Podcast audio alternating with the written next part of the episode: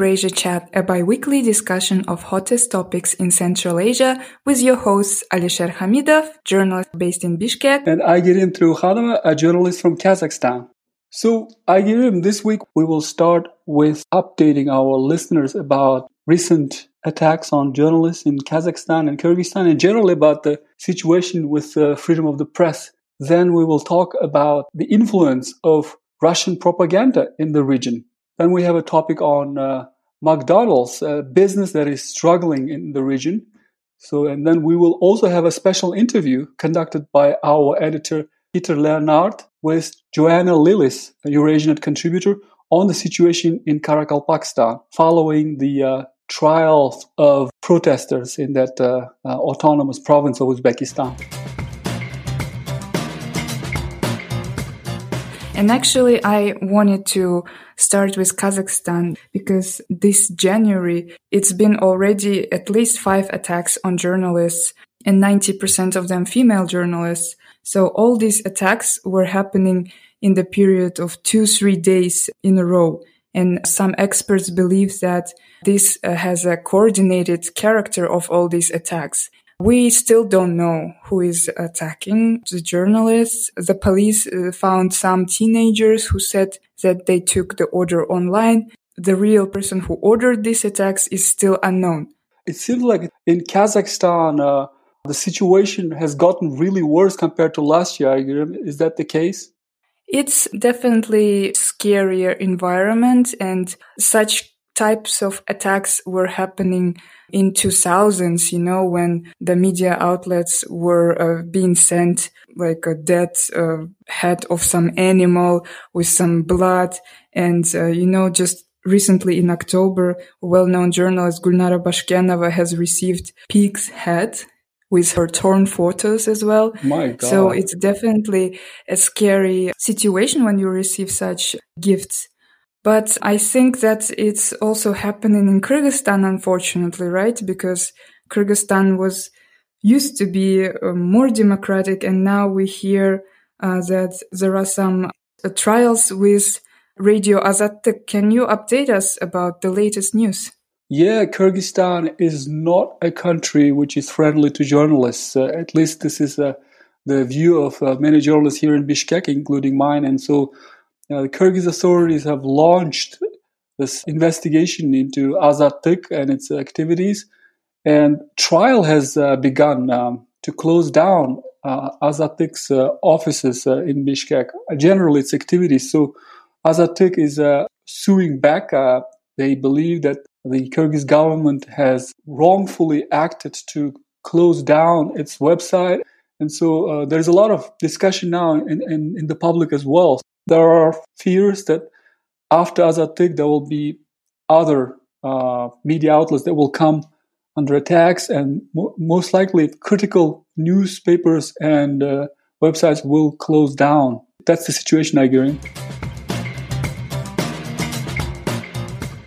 I've been thinking that the state of journalism in Kazakhstan, in Kyrgyzstan, and other Central Asian countries is very fragile and there is no proper foundation or institution of journalism, of trust to journalists. For example, in, in my case, I just noticed how all of my relatives, they have open free access to all the Russian TV and especially those relatives that live closer to Russian border, they consume completely different information.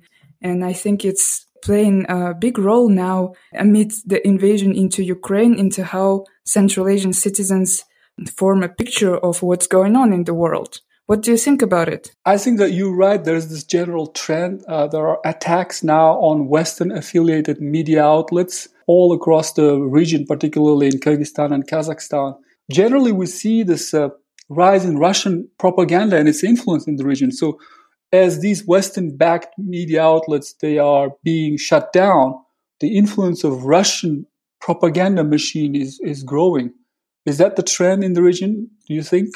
To me, it seems that it's very complicated in Kazakhstan from what I noticed because the society is quite multi-ethnic. It's not just ethnic Kazakhs that live in Kazakhstan.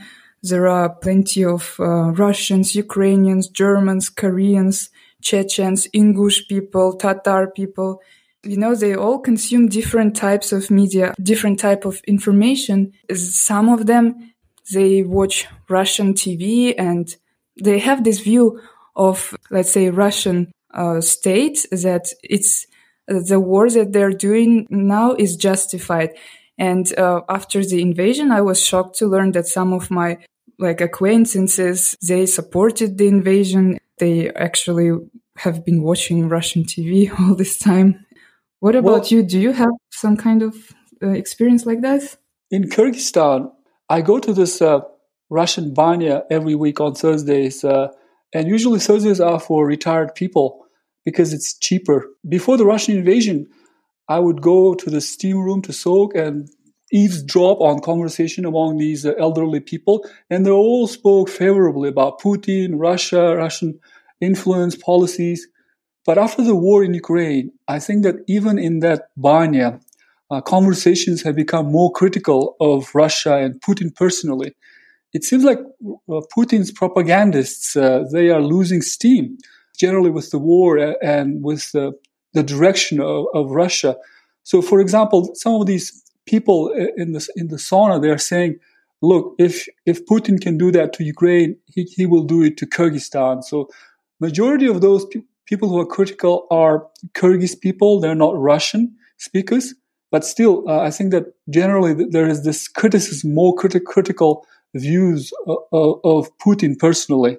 I don't know if, if it's a healthy trend, but but I think that people are starting to ask. And there, I think there are limits to Russian propaganda machine. People have common sense. They can see, they can, they can see how uh, Russian propagandists are lying to them. So uh, we see some healthy trends in Kyrgyzstan, I agree. I'm afraid it's not the case in Kazakhstan because when I talk to people in Kazakhstan, it's, it's hard to make a certain conclusion because usually there is a culture that we don't talk about politics among friends but there is this awkwardness because, for example, some of my ethnic Russian friends, their parents have moved to Russia amid this war. And there is this awkward silence, like, why did they do that? Do they support the war? And then I ask my friends, like, so are you also planning to move to Russia? And they're like, of course, no. Um, my home is Kazakhstan. I don't know what my parents are doing. So it's like, really generational thing, I think, because these parents, they probably have nostalgia about Soviet Union.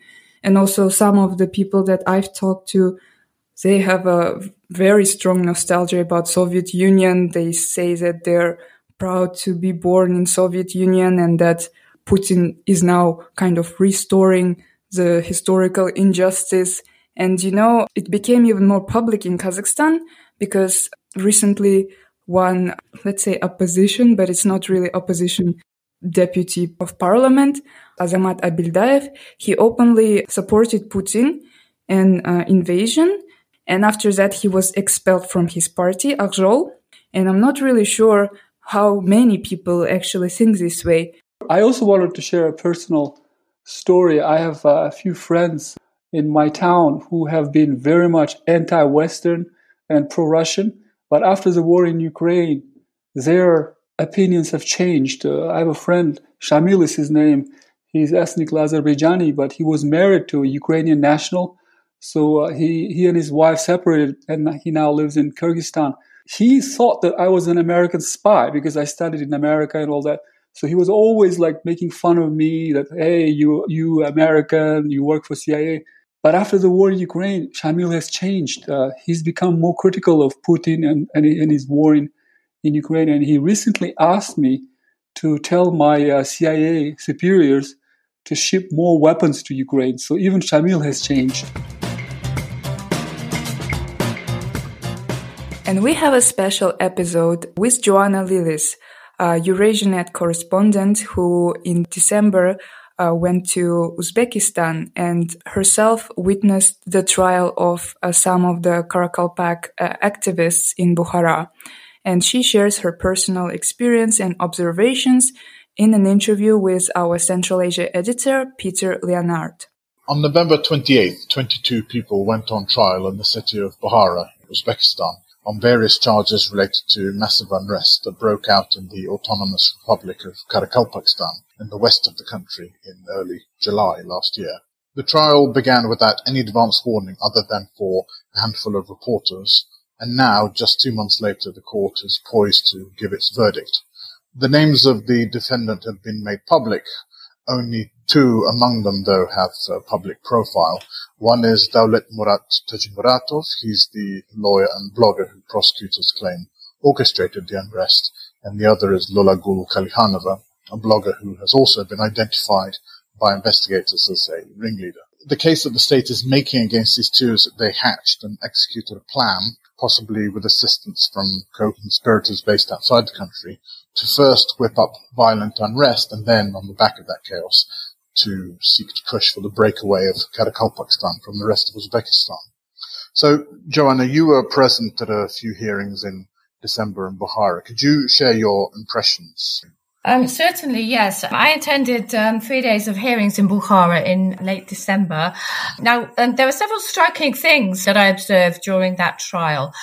One of the things is the manner in which the state, the authorities are absolutely determined to present this as an absolute um, model of open and transparent um, justice worthy of the new Uzbekistan that President Shavkat Mirziyoyev says he's building and has been building, you know, since he came to power as a reforming president in 2016. Um, how are they doing that? Well, I mean, one obvious answer is that they let me, a foreign journalist, into the courtroom, you know, without any quibbling or anything like that. So the court is, in fact, open, although there's been a lot of concern about the fact that um, a live feed was switched off for many, many days, many weeks even. Um, so only people who were sitting in the courtroom in Bukhara were able to find out what was happening, really. Another point about this um, attempt by the government to show how open it is and how this trial is fair you know, I think when I was in court, it seemed to me that the letter of the law, the criminal procedural law, which governs how trials are run, is being followed. You know, I mean, for example, I think the best example I can give of that is that Daulet Murat Tajimuratov, who is alleged by the prosecutors to be the ringleader of this alleged separatist plot, you know, he, he challenged almost every piece of almost every witness. Uh, uh, let me say, you know, over the three days I was in court, uh, almost every witness, and I, I witnessed about seventy uh, people being questioned, and he would get up and challenge them, sometimes at great length. The judge made no attempt to silence him, despite um, his challenging being certainly detrimental to the prosecution case. Certainly, he was basically, you know, ripping it apart at times. And an example I can give of that is the fact that he got a witness to break down on the witness stand and admit that she had given false testimony, lying to say that protesters had been paid to go out onto the streets in Nukus in July. So that's one of the points, really. And the other striking thing is that it's very much Daulet Murat, Tajimuratov against not just the court, the prosecution, the prosecution rather than the court, of course, uh, but also it's a sort of 21 defendants against him. I mean, the other defendants have all pleaded guilty to, to one degree or another of the charges against them, but he's pleading innocent of all charges. And, um, you know, it's also very much they're kind of throwing the blame on him. And there's a, obviously some tensions in that dock. I mean, he sits in the corner. He doesn't look at them. They don't look at him. And at one point, one of the defendants um, asked the judge to stop him challenging all this testimony. It's taking hours. It's dragging the trial. And the judge said, no, he has the right. The, the picture we get is of quite, sometimes quite chaotic proceedings in the courtroom. The hearings, incidentally, I think is worth noting, are being carried out in Karakalpak. And so what you would expect from a courtroom which is doing its job properly is, is quite lively, forwards and backwards. And so the evidence is being tested to destruction point. Nevertheless, um, as you say, there's a really strange situation in that although there's 22 people in the dock, essentially almost all of them more or less admit their guilt. Uh, it's not really that clear under what circumstances they were brought to the point of admitting their guilt. Given that we have this quite lively, chaotic picture. Do you come away from this trial feeling like this is a fair process? And w- what are critics of the whole trial saying about it?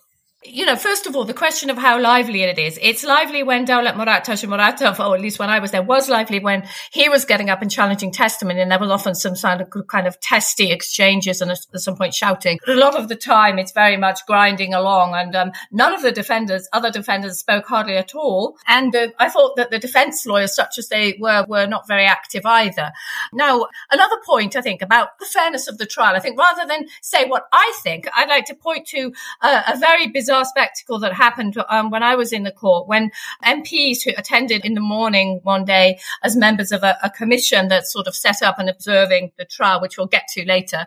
And um, the, the, defenders, 21 of the defenders, of course not um, took it upon themselves to jump up in unison as if they were sort of army recruits rather than defendants in a court of law and then beg forgiveness in unison, sort of, they jumped up as one and begged, begged forgiveness of the state. Now that implies something quite strange about the trial, something quite concerning about, you know, it's the court that's supposed to decide whether they're guilty or not. And it seems to me that they believe that there's going to be a political decision. How else should we interpret that? And also, as for the critics of the fairness of the trial, I think Human Rights Watch summed it up um, pretty well in a statement they made when the trial started. I mean, they pointed to some of the problems that, that you've mentioned, including the lack of notice for people to actually get journalists, I mean, human rights campaigners and so on, to actually get there for the opening because the notice was so short. I mean, hours. Um, so it's it's a very convoluted um, situation, and there are a lot of concerns about the fairness of this trial. So, I mean, there's another strand to all this, which is that immediately after the the violence subsided, the government, in order to show that it was uh, taking a very different tack from what it was doing in 2005, after the events in Andijan that year, in which hundreds of people are believed to have been killed by the army coming in and repressing protests, uh, they decided to institute this uh, independent so-called independent commission to investigate the causes of the unrest and also to monitor the, follow-up investigations and, and, the incarceration of sus- suspects in the trial and so on. So you actually alluded to this that mem- there were members of this independent commission uh, present at the trial uh, in the days that you were attending. I mean, this is something that I've looked into myself, and I was in um, Nukus uh, a few months ago to look into exactly what it was that this commission was doing. My own uh, conclusions on the basis of that reporting was that the commission is definitely you know, a novelty. It's not the sort of thing that Uzbekistan has seen before, but it is striking in the kind of questions that it's not asking and that it, it's extremely uncurious about many aspects of this uh, of this whole saga. Uh, one thing that really struck me, for instance, was that when I quizzed several people who were on this commission about how many people had been arrested, very simple question you would think, uh, uh, as a result of these events in July, none of them were able to say how many people w- were in prison at that particular time, uh, facing charges uh, connected to what happened in Karakalpakstan. As to all the other details, some things they were able to answer, some things they weren't you know, generally it was a pretty mixed picture, but the overall impression is that certainly uh, that I came away with was that this was something of a cosmetic exercise and trying to appear to be uh, very sort of uh, rigorous. I was wondering if you, if you could just share a little bit, very briefly, what the commission members who you saw the trial were saying, what kind of observations they were making, and what sort of influence you think that they had on the conduct of the trial. Yeah, I spoke to um, Feruza Eshmatova, who's the ombudswoman and chairs this commission. Uh, I put it to her that the commission that's called an independent commission is not, in the view of critics, actually independent, and that it's very close to the, the government, or and that it, it, doesn't seem to be robustly challenging, as you say, or posing some questions that one would expect. She, you know, she was very insistent that the commission is independent. So they're not receiving direction from any from the government. She was, you know, keen keen to impress upon me that they had done important things for the defendants. I mean, uh, including, you know, getting some of the defendants, not particularly in this trial, but um, some people released sort of on bail while they await trial when they had been in detention centres. But also, she was very keen to impress upon me that this is an independent commission. You know, the fact, for example, that, that some MPs are included. Now, one would expect that in, in most countries, but let's face it, Uzbekistan's parliament is a rubber stamp parliament that does the bidding of the government. So I think that kind of thing makes people kind of wary scary. There's no doubt um, there are independent figures on the commission. I mean, there is Azam Farmonov, who's a human rights activist who spent a decade in Zhaslik, uh, Uzbekistan's uh, you know worst um, prison camp on political charges, and he's been he was in court every day I was there, and he's a Karakalpak himself and a Karakalpak speaker. Um, now he himself has faced sort of questions about how close he is to the government, especially as he has a registered NGO where many independent civil society activists can't register NGOs. He and Feruza Eshmatova were also keen to impress upon me that they hadn't really they hadn't come across any problems in the trial, that it had or the letter of the law had been followed, etc. You know, that's something you know, that's their view. So just to wrap up, there is, of course, the matter um, very vexed matter of how it was that these uh, this violence actually was sparked in the first place. The, the, the, whole thing began essentially because the Uzbek government, it was a very top-down exercise, was proposing to bring in a new constitution in which any references to the possibility of Karakalpakstan being able to having the privilege of someday having a referendum to um, declare independence, and that was included in the language of the constitution in the 1990s, that was going to be stripped out. And so that all that language was um, reinserted back into the constitution, into the proposed new constitution when the violence subsided. So in a sense, out of all of this tragedy, you might say that the Karakalpaks at least managed to uh, sort of you know fight for this slender bit of uh, pretense to autonomy that they had before the events broke out. But surveying the scene as it is now, do you think that Karakalpak autonomy is uh, sort of a going concern, and do, do you think it might have, in the long term, have been harmed by what happened in Karakalpakstan last year? I personally think that um, while the Karakalpak stood up in, you know, no uncertain terms for to protect their autonomy, I think it's been harmed, you know, by events and by the government's reaction to events as well. You know, I think while you know Mirziyoyev uh, ordered the immediate dropping of those uh, points affecting Karakalpakstan from constitutional amendments as soon as the violence broke out.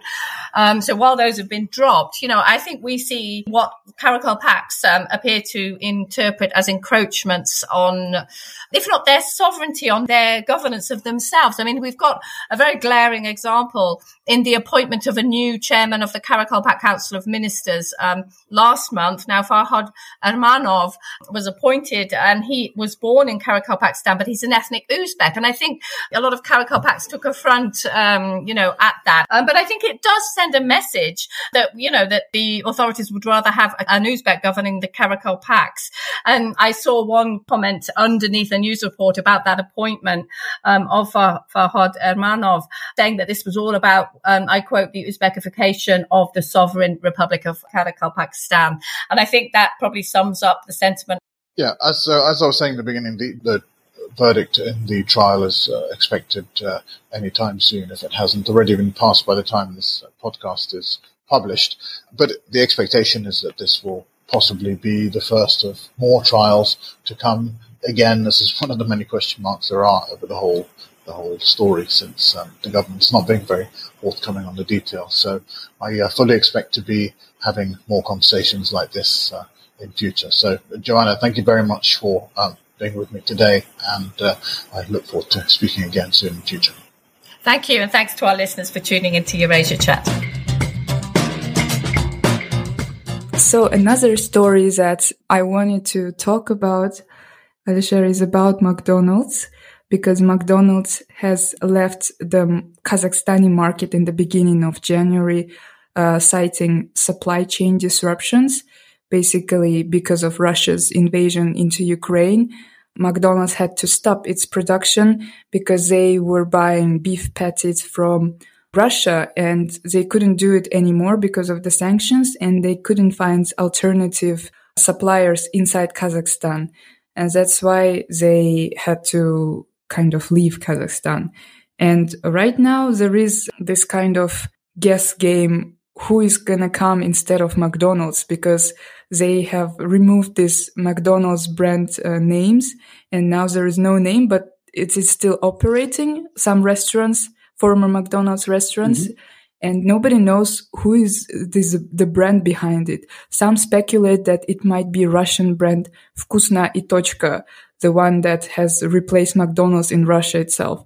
But um, yeah, there are a lot of discussions right now going on. Uh, some journalists actually found on social media in Instagram that in Atyrau, in the western city of Kazakhstan, Vkusno i Tochka brand has been uh, trying to hire staff for its restaurants, even though officially they said that they have no intention to enter Kazakhstani market. So we will see how this story develops. Well, this is bad news for us Kyrgyzstanis because uh, McDonald's in Almaty was like a status thing for many Bishkek middle class families. They would travel to Almaty just for the weekend to have a treat in McDonald's and then post their photos eating burgers uh, on their social networking websites. And, and so uh, it was like a big thing for us because we don't have McDonald's in Bishkek. But in Bishkek, it's a status thing. And generally in Central Asia, if you have a McDonald's, then you are you're like a developed uh, city or developed country. If you don't, then you're still in the periphery. So we have a lot of fascination with Western culture generally, and McDonald's is a symbol of Western culture. That's why it's really popular in Kyrgyzstan and in Central Asia, I think. Yeah, a lot of uh, commentators in Kazakhstan actually cited that McDonald's has a very high standard for its um, ingredients and given that they were unable to find alternatives in Kazakhstan, it will hit very badly Kazakhstan's investment climate. Maybe they're right, maybe not. The time will show. For me personally, I've never tried McDonald's in Kazakhstan, like the burgers themselves, only milkshake. But I did yeah. try McDonald's when I was in the US. And after that experience, I never ever wanted to try McDonald's because it was a traumatic experience for me. It was not a tasty burger at all. And like, I don't want to eat anything from McDonald's right now after that. I think that there are lots of other brands in Central Asia anyways. Apart from McDonald's, there are, I don't know, KFC, Hardee's, and I, I remember a few years ago, some of these burger brands actually tried to localize the, the taste and they made burgers with horse meat in Kazakhstan. So oh that was God. tasty. this has been Eurasia Chat podcast with your hosts Alisher and Aigerim. Tune in to our next episodes on EurasiaNet or wherever you get your podcasts. Thanks for listening and see you next time. Bye.